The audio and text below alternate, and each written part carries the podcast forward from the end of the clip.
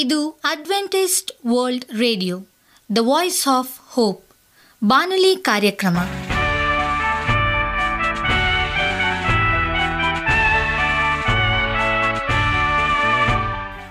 ನಮಸ್ಕಾರ ಪ್ರೀತಿಯ ಕೇಳುಗರೆ, ನಾನು ನಿಮ್ಮ ಆಕಾಂಕ್ಷ ಪಾಲ್. ನಮ್ಮ ನಿಲಯದ ಕನ್ನಡ ಕಾರ್ಯಕ್ರಮಕ್ಕೆ ತಮ್ಮೆಲ್ಲರಿಗೂ ಆತ್ಮೀಯ ಸುಸ್ವಾಗತ. ಮುಂದಿನ ಮೂವತ್ತು ನಿಮಿಷಗಳಲ್ಲಿ ಸುಮಧುರ ಹಾಡುಗಳು ಹಾಗೂ ದೇವರ ವಾಕ್ಯವನ್ನು ಕೇಳೋಣ. ಈ ಕಾರ್ಯಕ್ರಮವು ನಿಮಗೆ ಸಂತೋಷ ತರಲೆಂದು ದೇವರಲ್ಲಿ ಪ್ರಾರ್ಥಿಸುತ್ತೇವೆ. ಈ ಕಾರ್ಯಕ್ರಮದ ಪ್ರಾರಂಭದಲ್ಲಿ ಸುಮಧುರ ಗೀತೆಯನ್ನು ಆಲಿಸೋಣ.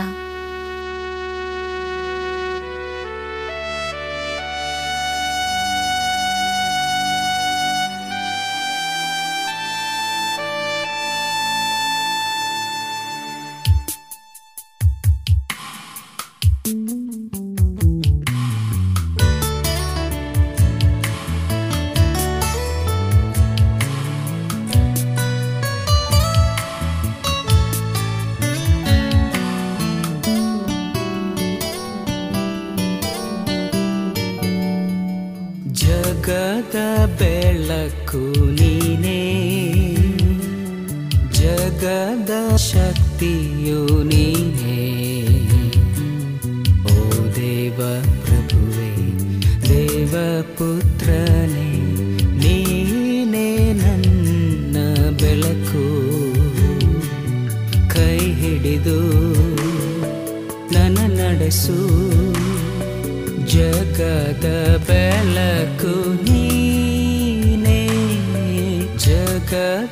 ಬೆಳಕು ನೀನೇ.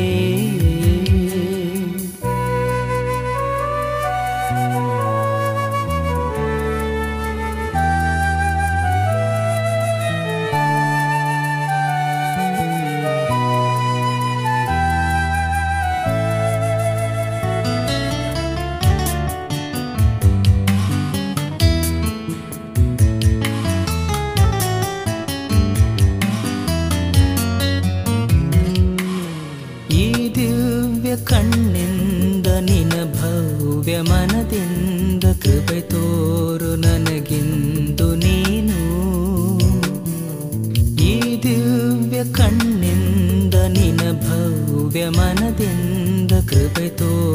ನನಗಿಂದು ನೀನು,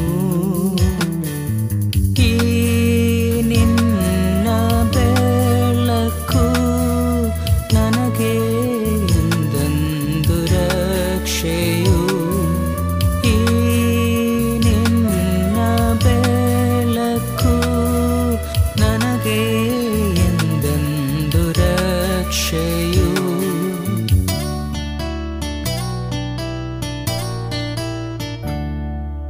ಜಗದ ಬೆಳಕು ನೀನೇ, ಜಗದ ಶಕ್ತಿಯು ನೀನೇ, ಓ ದೇವ ಪ್ರಭುವೇ ದೇವ ಪುತ್ರನೇ, ನೀನೇ ನನ್ನ ಬೆಳಕು.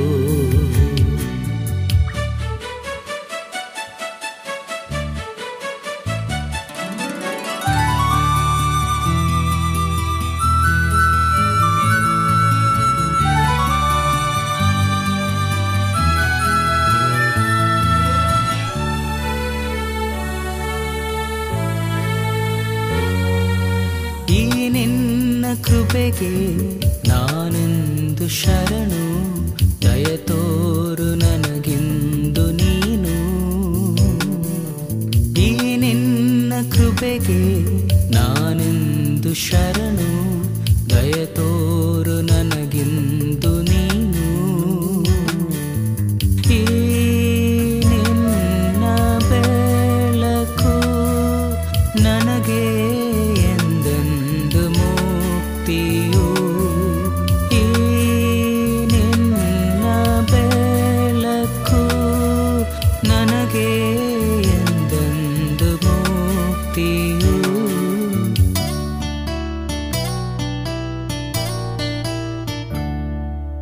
ಜಗದ ಬೆಳಕು ನೀನೇ,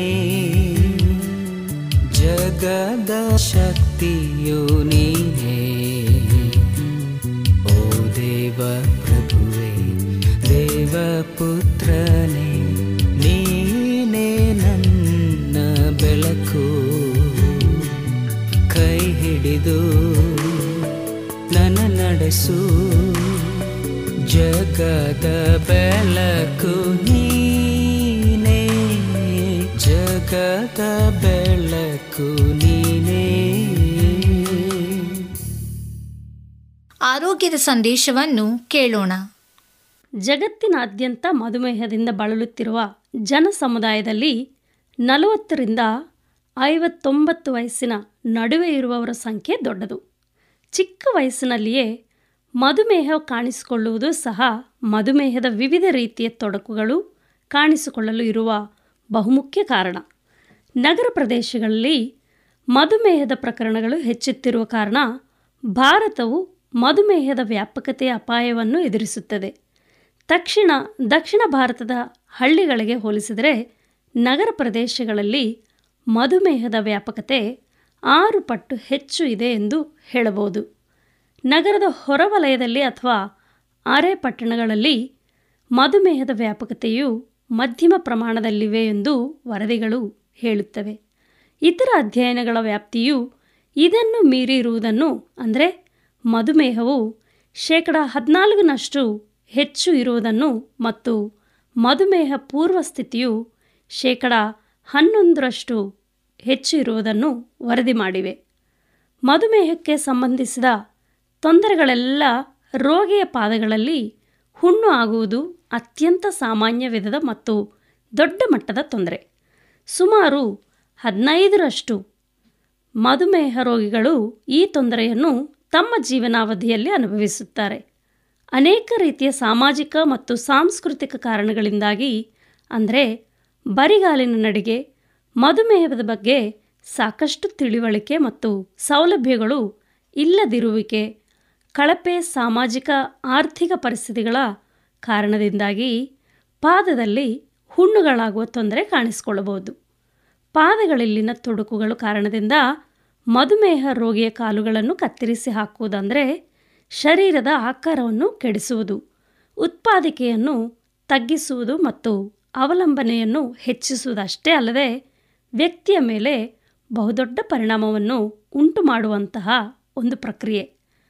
ಕಳಂಕ, ಸಾಮಾಜಿಕ ಪರಿತ್ಯಕತೆ, ಸಾಮಾಜಿಕವಾಗಿ ತೊಡಗಿಕೊಳ್ಳುವಿಕೆ, ಕಡಿಮೆಯಾಗುವಿಕೆ ಮತ್ತು ನಿರುದ್ಯೋಗತನ ಸಮಸ್ಯೆಯನ್ನು ಉಂಟುಮಾಡುವ ಕಾರಣ ಪಾದಗಳಲ್ಲಿ ಹುಣ್ಣಾಗುವಿಕೆಯ ವಿಶೇಷ ಸಾಮಾಜಿಕ ಪರಿಣಾಮವನ್ನು ಉಂಟುಮಾಡುತ್ತದೆ ಎಂದು ಸಂಶೋಧನೆಗಳ ವರದಿಗಳು ಹೇಳುತ್ತವೆ. ಆಗಾಗ ಕಾಣಿಸಿಕೊಳ್ಳುವ ಮಧುಮೇಹದ ಪಾದ ತೊಂದರೆಗಳಿಗೆ ಬಹುಮುಖ್ಯ ಕಾರಣವಾಗಿರುವ ನರವ್ಯಾಧಿಯು ಮಧುಮೇಹದ ಹಂತವನ್ನು ತಿಳಿಯಪಡಿಸುತ್ತದೆ. ಮಧುಮೇಹದ ಪಾದದ ಗಾಯಗಳಲ್ಲಿ ಶೇಕಡ ಎಪ್ಪತ್ತರಷ್ಟು ಪ್ರಕರಣಗಳು ನೇರವಾಗಿ ನರಸಂಬಂಧಿತವಾಗಿದ್ದರೆ ಶೇಕಡ ಇಪ್ಪತ್ತ್ಮೂರು ಪಾಯಿಂಟ್ ಮೂರರಷ್ಟು ಪ್ರಕರಣಗಳು ನರ ರಕ್ತ ಪೂರೈಕೆಯ ಕೊರತೆಯಿಂದ ಉಂಟಾಗಿರುವ ಹುಣ್ಣುಗಳು ಎಂಬುದಾಗಿ ವರದಿಗಳು ಹೇಳುತ್ತವೆ. ಶೇಕಡ ನಾಲ್ಕರಷ್ಟು ಮಧುಮೇಹ ರೋಗಿಗಳು ಶೇಕಡ ಹನ್ನೆರಡರಿಂದ ಹದಿನೈದರಷ್ಟು ರೋ ಆರೋಗ್ಯ ಆರೈಕೆ ಅಂಶಗಳನ್ನು ಬಳಸಿಕೊಳ್ಳುತ್ತಾರೆ ಎಂಬುದಾಗಿ ವರದಿಗಳು ಹೇಳುತ್ತಿದೆ. ಭಾರತದಲ್ಲಿ ಸುಮಾರು ಇಪ್ಪತ್ತೈದರಿಂದ ಐವತ್ತು ಸಾವಿರದಷ್ಟು ಪ್ರಕರಣಗಳಲ್ಲಿ ಮಧುಮೇಹದ ಪಾದದ ತೊಂದರೆಗಳು ಆರಂಭದಲ್ಲಿಯೇ ಗುಣವಾಗುತ್ತವೆ. ಅಧ್ಯಯನಗಳ ಪ್ರಕಾರ ಮಧುಮೇಹ ಸಂಬಂಧಿತ ಆಸ್ಪತ್ರೆಯ ದಾಖಲಾತಿಗೆ ಕಾರಣವಾಗಿರುವ ಒಟ್ಟು ಪ್ರಕರಣಗಳಲ್ಲಿ ಶೇಕಡ ಇಪ್ಪತ್ತೊಂಬತ್ತು ಪಾಯಿಂಟ್ ಏಳರಷ್ಟು ಪ್ರಕರಣಗಳಿಗೆ ಗಾಯದ ಗುಣವಾಗಿದಿರುವಿಕೆ ಅಥವಾ ನರವ್ಯಾಧಿ ಕಾರಣವಾಗಿರುತ್ತದೆ. ಗಾಯ ಗುಣವಾರ ಆಗುವುದಿರುವಿಕೆಗೆ ಆಸ್ಪತ್ರೆಯಲ್ಲಿ ನಿಲ್ಲಬೇಕಾಗಿರುವ ಸರಾಸರಿ ಅವಧಿ ಅಂದರೆ ಇಪ್ಪತ್ತೈದು ಪಾಯಿಂಟ್ ಏಳು ದಿನಗಳು. ಒಟ್ಟು ಪ್ರಕರಣಗಳಲ್ಲಿ ಎಂಟರಿಂದ ಹದಿನೇಳು ಶೇಕಡರಷ್ಟು ಪ್ರಕರಣಗಳು ಮಧುಮೇಹ ಪಾದಕ್ಕೆ ಸಂಬಂಧಿಸುವುದಾಗಿ ವಿವಿಧ ಅಧ್ಯಯನ ವರದಿಗಳು ಹೇಳುತ್ತಿವೆ.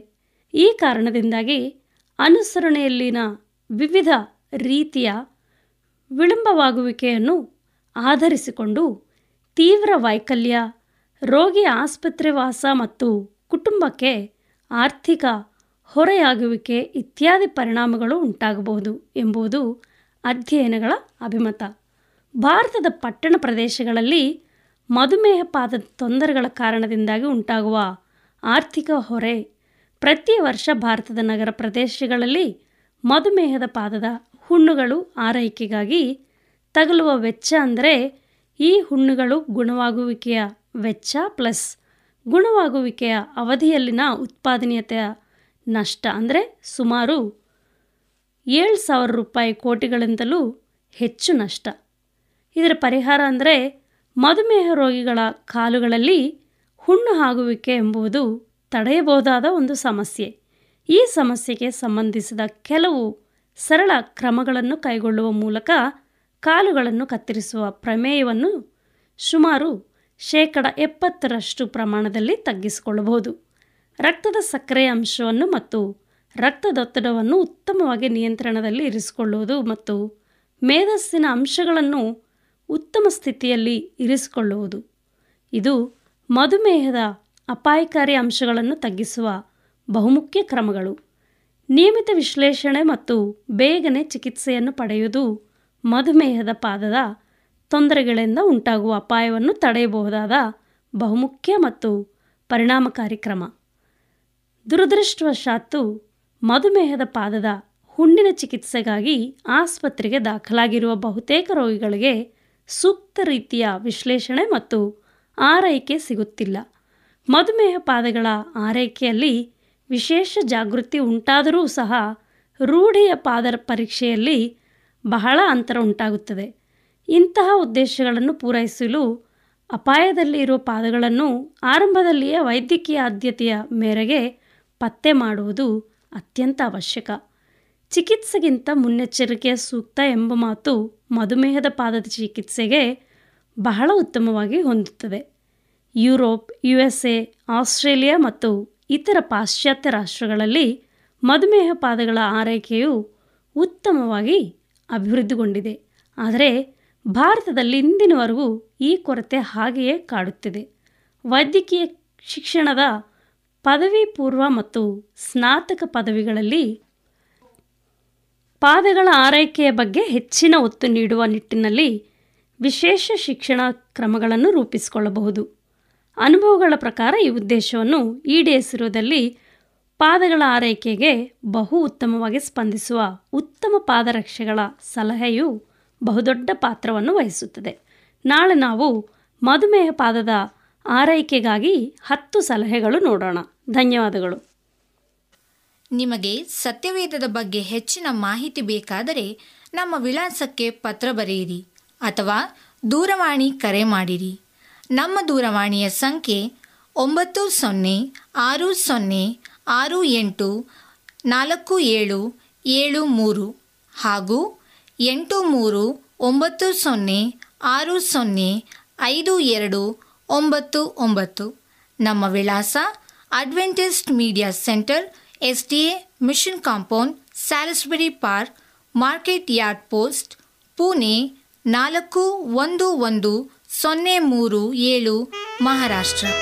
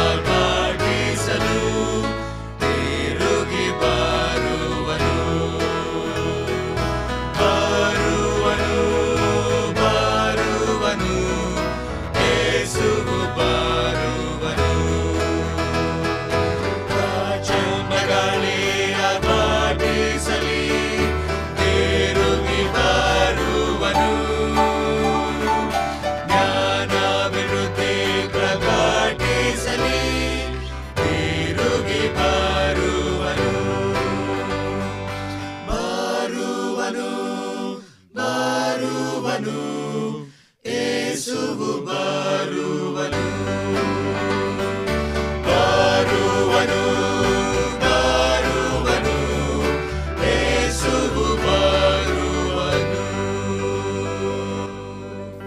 ನಿಮಗೆ ಸತ್ಯವೇದದ ಬಗ್ಗೆ ಹೆಚ್ಚಿನ ಮಾಹಿತಿ ಬೇಕಾದರೆ ನಮ್ಮ ವಿಳಾಸಕ್ಕೆ ಪತ್ರ ಬರೆಯಿರಿ ಅಥವಾ ದೂರವಾಣಿ ಕರೆ ಮಾಡಿರಿ.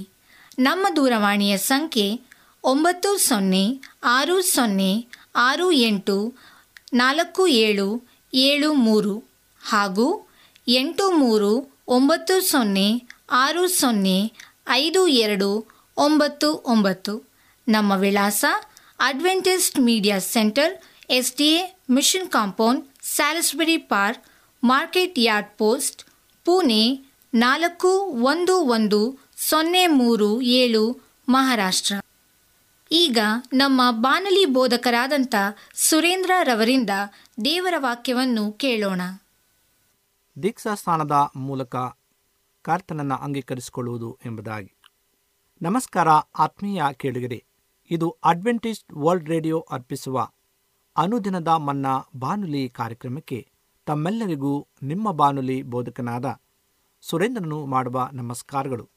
ಈ ಬಾನುಲಿ ಕಾರ್ಯಕ್ರಮವು ನಿಮ್ಮ ಕುಟುಂಬ ಹಾಗೂ ತಮ್ಮೆಲ್ಲರಿಗೂ ಸಂತಸ ತಂದಿದೆ ಎಂಬುದಾಗಿ ನಾವು ನಂಬುತ್ತೇವೆ ಮತ್ತು ನಿಮಗಾಗಿ ನಿತ್ಯವೂ ಪ್ರಾರ್ಥನೆ ಮಾಡುತ್ತೇವೆ ಹಾಗೂ ನಿಮ್ಮೆಲ್ಲರಿಗೂ ಮತ್ತೊಮ್ಮೆ ಹೊಸ ವರ್ಷದ ಶುಭಾಶಯಗಳನ್ನು ತಿಳಿಸುತ್ತೇವೆ.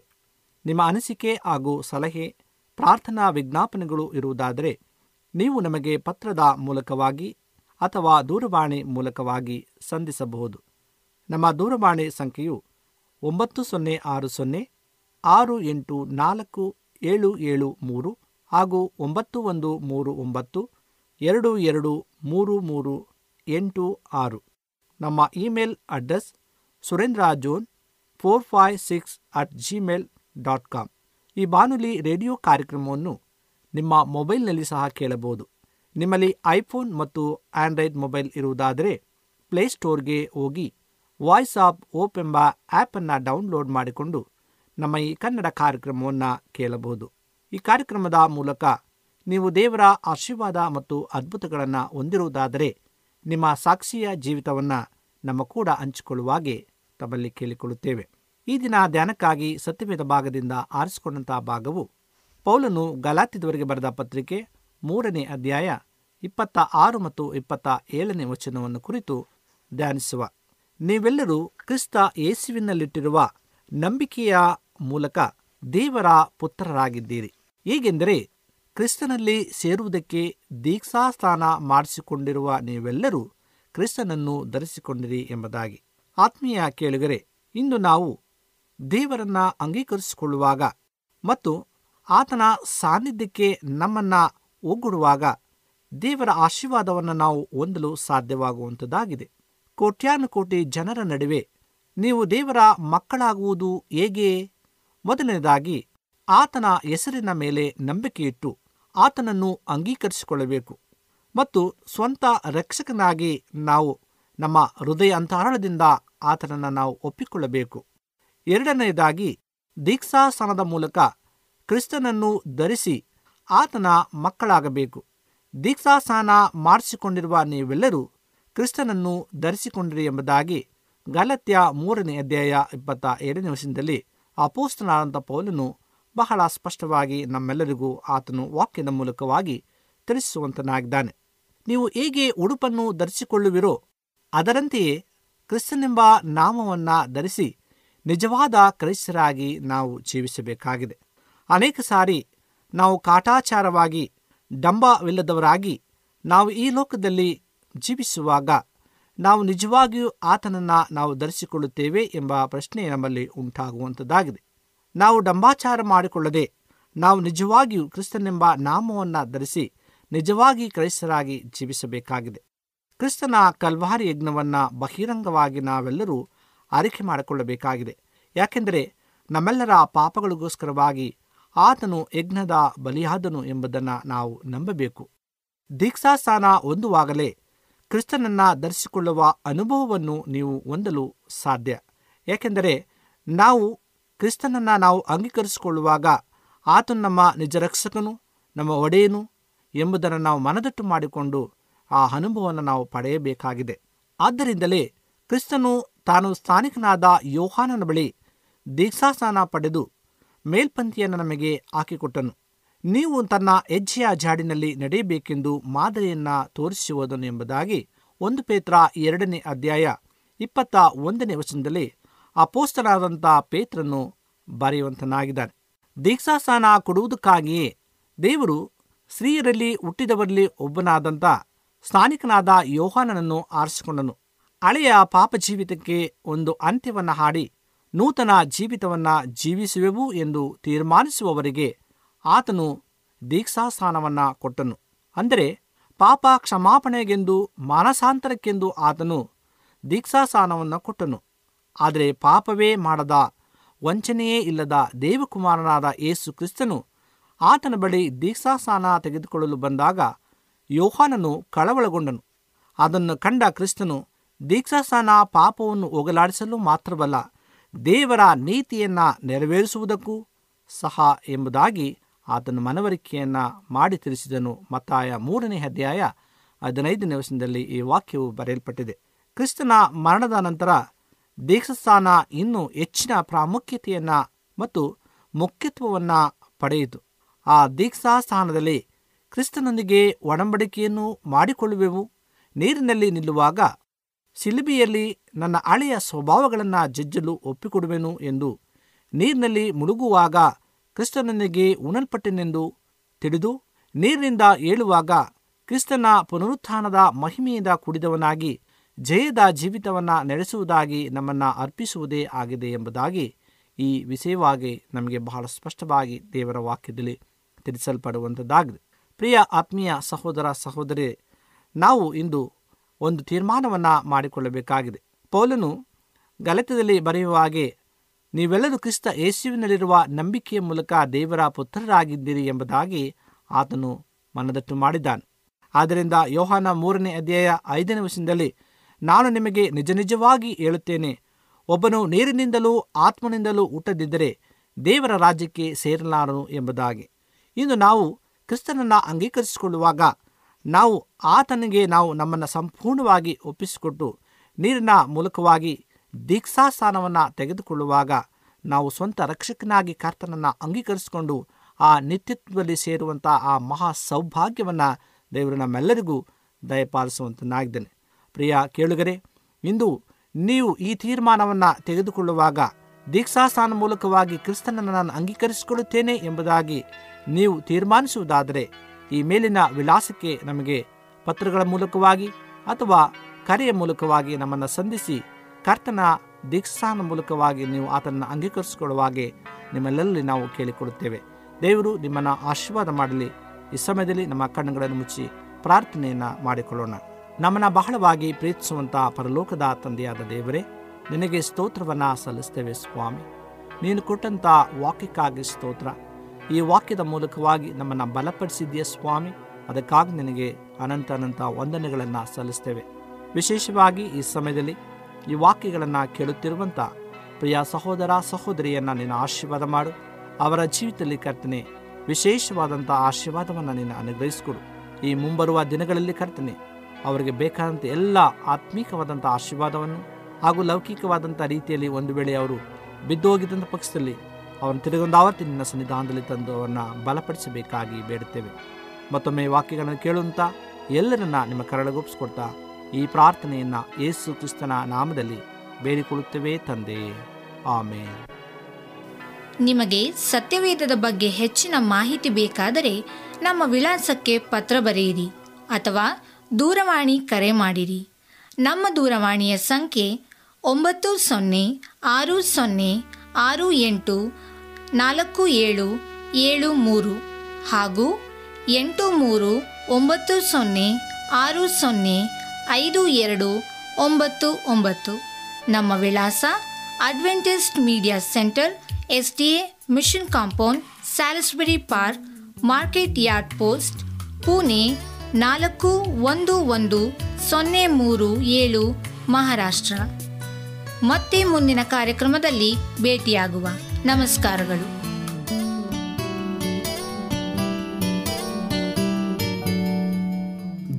ಯುಗದ ಬೆಳಕು ನೀನೇ,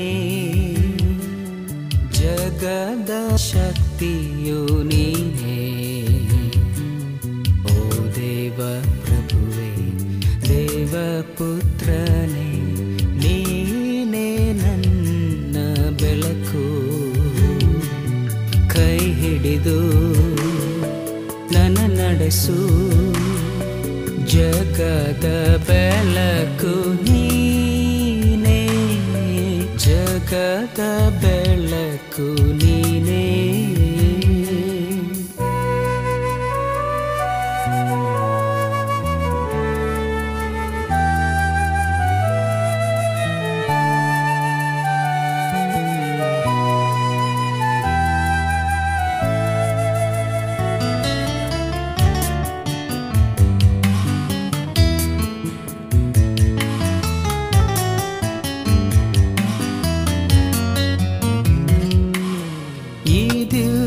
ಕಣ್ಣಿಂದ ನಿನ ಭವ್ಯ ಮನದಿಂದ ಕೃಪೆ ತೋರು ನನಗಿಂದು ನೀನು. ಈ ದಿವ್ಯ ಕಣ್ಣಿಂದ ನಿನ ಭವ್ಯ ಮನದಿಂದ ಕೃಪೆ ತೋರು ನನಗಿಂದು ನೀನು. ಈ ನಿನ್ನ ಬೆಳಕು ನನಗೆ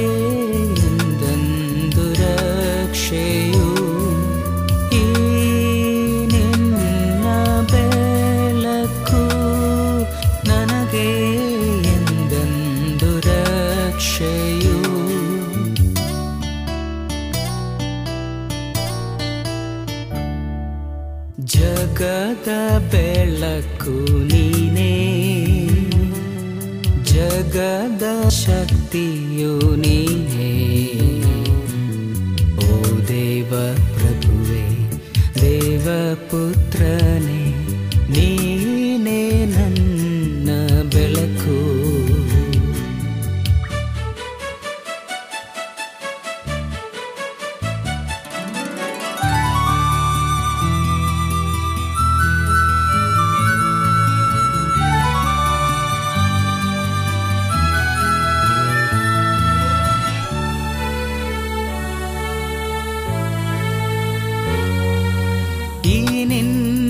ಕೃಪೆಗೆ ನಾನೆಂದು ಶರಣು, ದಯತೋ